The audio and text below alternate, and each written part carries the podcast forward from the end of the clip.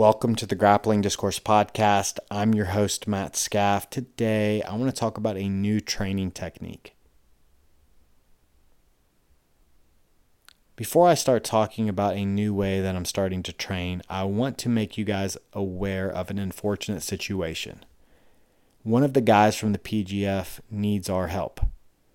Zach Edwards has been in the hospital the past week, and doctors really don't know what's going on. He's got a couple of health issues. I know uh, some of it revolves his heart, involves his heart, and they're talking about putting a pacemaker in. Zach, man, he was a guy that I expected a lot of out of this past season. He was one of the guys I expected to finish in the top five for sure.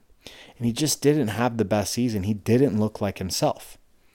Now, he was complaining a lot about lower back issues. He was having trouble inverting but he still just looked lackluster.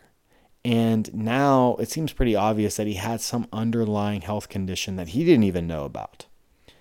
And it really makes what he did and the performances he put on that much more courageous. And I've got nothing but respect for Zach. I mean, he finished 15 games over the course of a couple of days against some of the toughest guys in the country.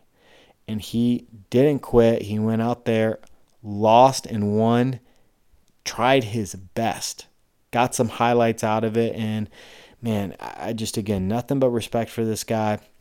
And if you guys could just, first of all, just send positive vibes his way, say a prayer if you're religious. Please just think of him and his family.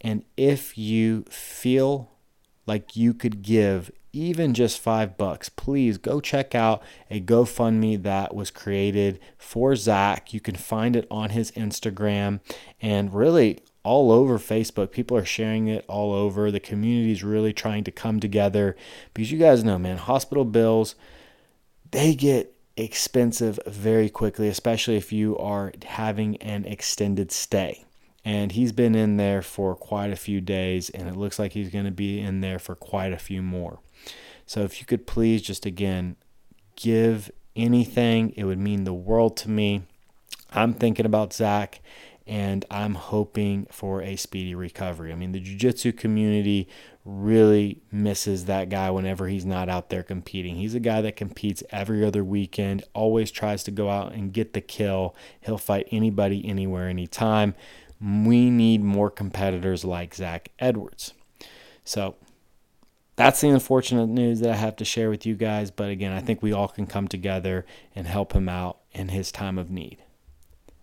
But I've been training a little bit differently the past couple of weeks, and I've been having a lot of fun doing it. And one of my favorite things about flow grappling, and you guys might start thinking I'm a I'm a shell for for flow grappling because I'm always talking about how much I like having the subscription and I get it. People complain because of expensive but I love it. And one of the biggest reasons I love it is because they are constantly posting training footage.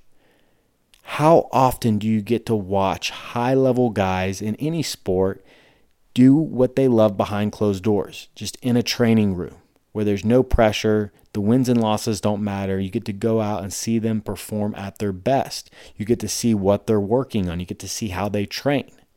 And I love studying the training footage more than any of the other footage, more than competition footage. I wish I just had hours and hours and hours of training footage from the top teams in the world. And Flow Grappling is starting to provide us some uh, or a lot of this footage. And generally, what happens is a big event's coming up and they'll go to kind of whoever the main event, the co-main event, whoever's on the main card, they'll go to their school, they'll interview them, and then they'll film them rolling with a couple of people, and then they'll post those rolls onto Flow Grappling. And it's been interesting to see how different teams and how different athletes prepare for their big matches.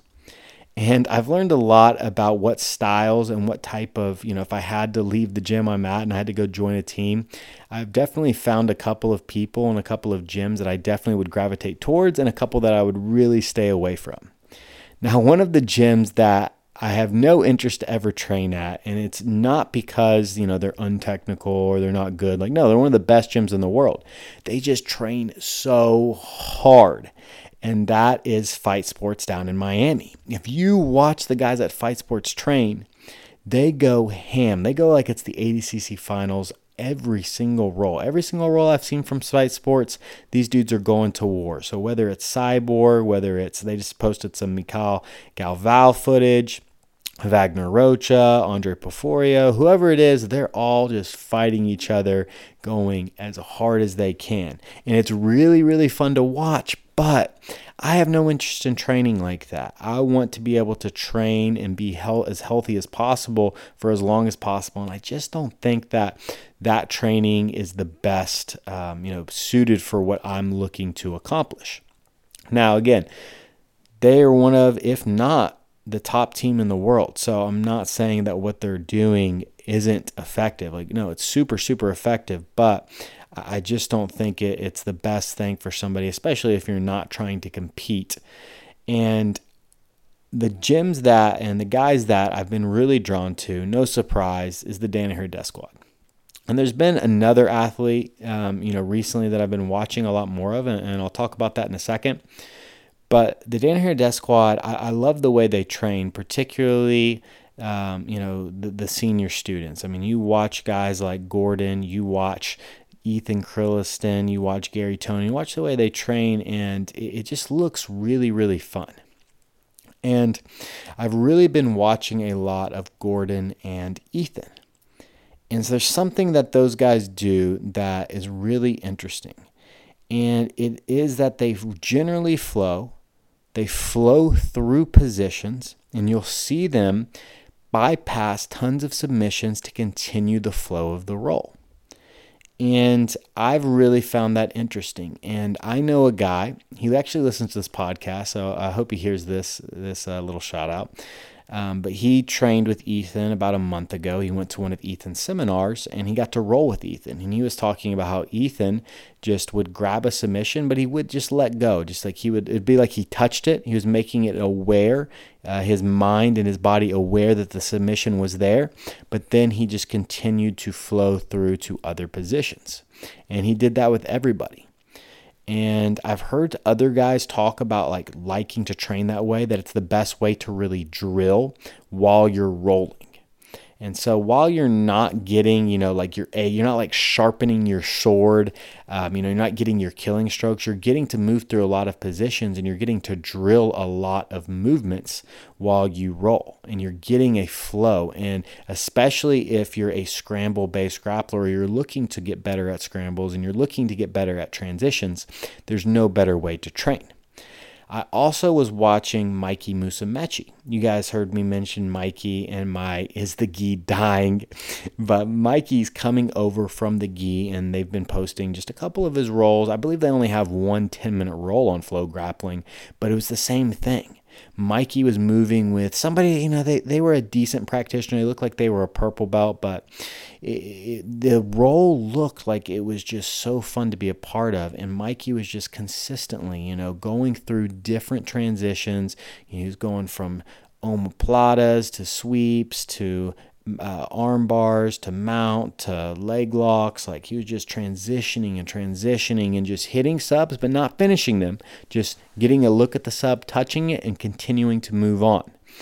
And I've been again experimenting with this and I've been having a blast. And I've really found that it's making me so smooth and it's really helping my timing. I think finding the timing of the subs. And I think training like this can make you really aware of all of the possibilities, especially when it comes to chain attacks. And I've talked about in the past the difference between grapplers that are more focused on negation and grapplers that are focused more on movements. And I think that if you're looking to level up your movement, or if you really like to be a movement based grappler, you really need to consider training like this for a considerable period of time, maybe a month or two, maybe even a little bit longer. You need to have periods, I think, where you focus on chaining together attacks, touching them, but continuing to move on, finding and seeing how long you can keep up the flow. And it's not necessarily all just submission, so it's not like you're just going to keep just throwing submission after submission after submission. But one of the things you're looking to do is yes, you're looking to chain together a Kimura to back take to truck entry to um, you know back to the back to arm bar maybe to leg lock you know something along those lines. And you'll find i think which submissions you know you're really comfortable and what submissions that um, you have the timing down for. And then you'll really find what submissions you know aren't the smoothest, you don't really have the timing down for, and that's where your chain is broken. Now, I particularly like to at least have four deep, you know, submission chains, right? So I really find like anything more than three, you've really got a strong submission chain attack.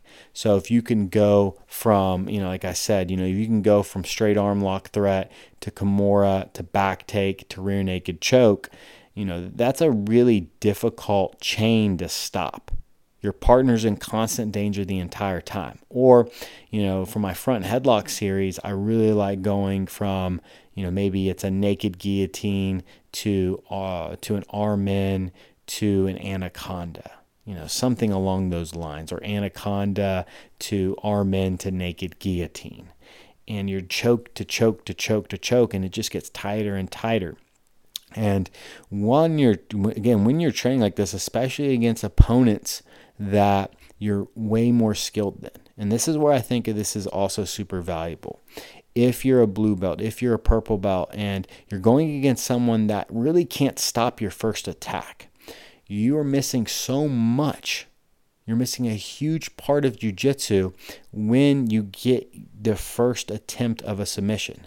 So if you just are consistently going out there and hitting a straight ankle lock or you're throwing, you know, an armbar and you're getting the armbar tap immediately, you're not improving upon and be, you're not going to be ready for some of the movements that a higher level grappler are going to force you to do to get the finish or to pin them or to win a transition.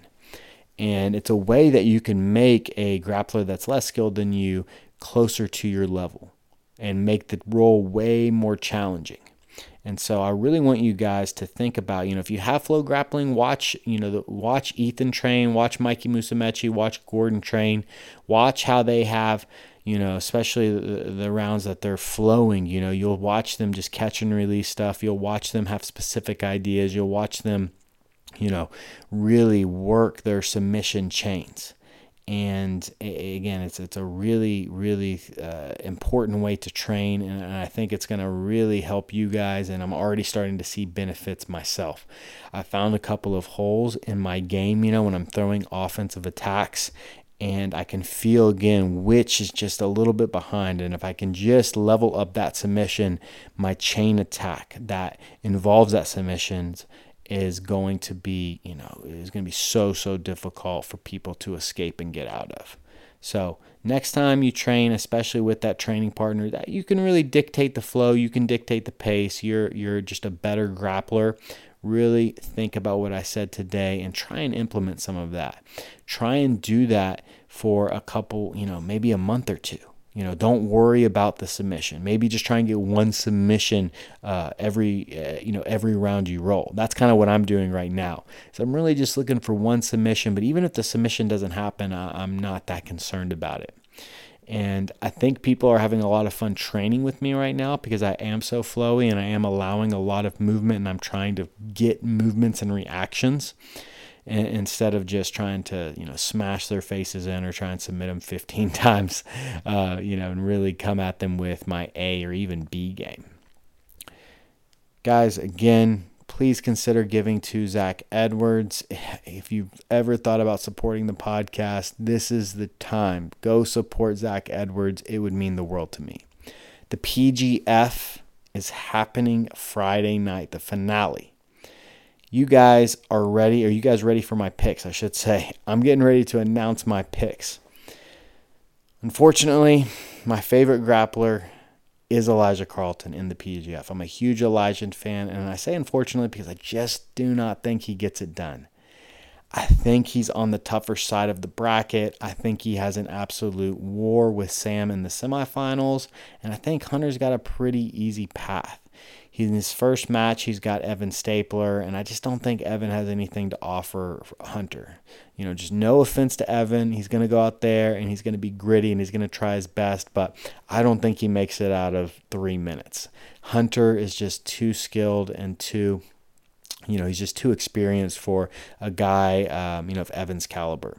In his next match, he's going to go against probably Matt Elkins. I give Matt Elkins a, a, definitely a big advantage over Stephen Aiken, but I know this is a match Stephen Aiken wants back. But I think Matt gets it done with a choke, and I just don't see how Matt Elkins beats Hunter Colvin. Now, Matt will probably have the wrestling experience, but and Hunter's got such an advantage on leg locks, and he's just bigger and stronger and more athletic than Matt. I think Matt gets to the semis, and that match goes pretty quickly to Hunter Colvin. And on the other side of the bracket, as I already said, I think Elijah and Sam meet in the semifinals. I think that it's going to be a lot harder match than, than Elijah is counting for. I think Elijah, you know, he got a really, really quick victory over Sam, but I didn't think we saw the best Sam in some of his matches this season. Now, whether that was because he was holding back or whatever you want to say, it, his interviews were kind of weird to me just because he was like, you know, there were times he was just like, yeah, I wasn't really trying that hard. But I think we'll get Sam at his best. This is his rule set. I could see an upset. I do think Elijah ekes it out. I think he gets the victory. But I wouldn't be surprised to see a, a Sam win a 30 minute match. But in the finals, I think Elijah will be too gassed. Hunter will be pretty fresh. Hunter's got a killer mindset.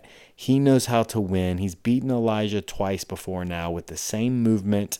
I think he goes in and I think he gets a Kimura grip again and either finishes the Kimura or takes it back. And he will be the new season two champion. Until next time, guys, please join me, at least if you're not going to be here in person for the PGF, join me on the broadcast for the finale. Peace.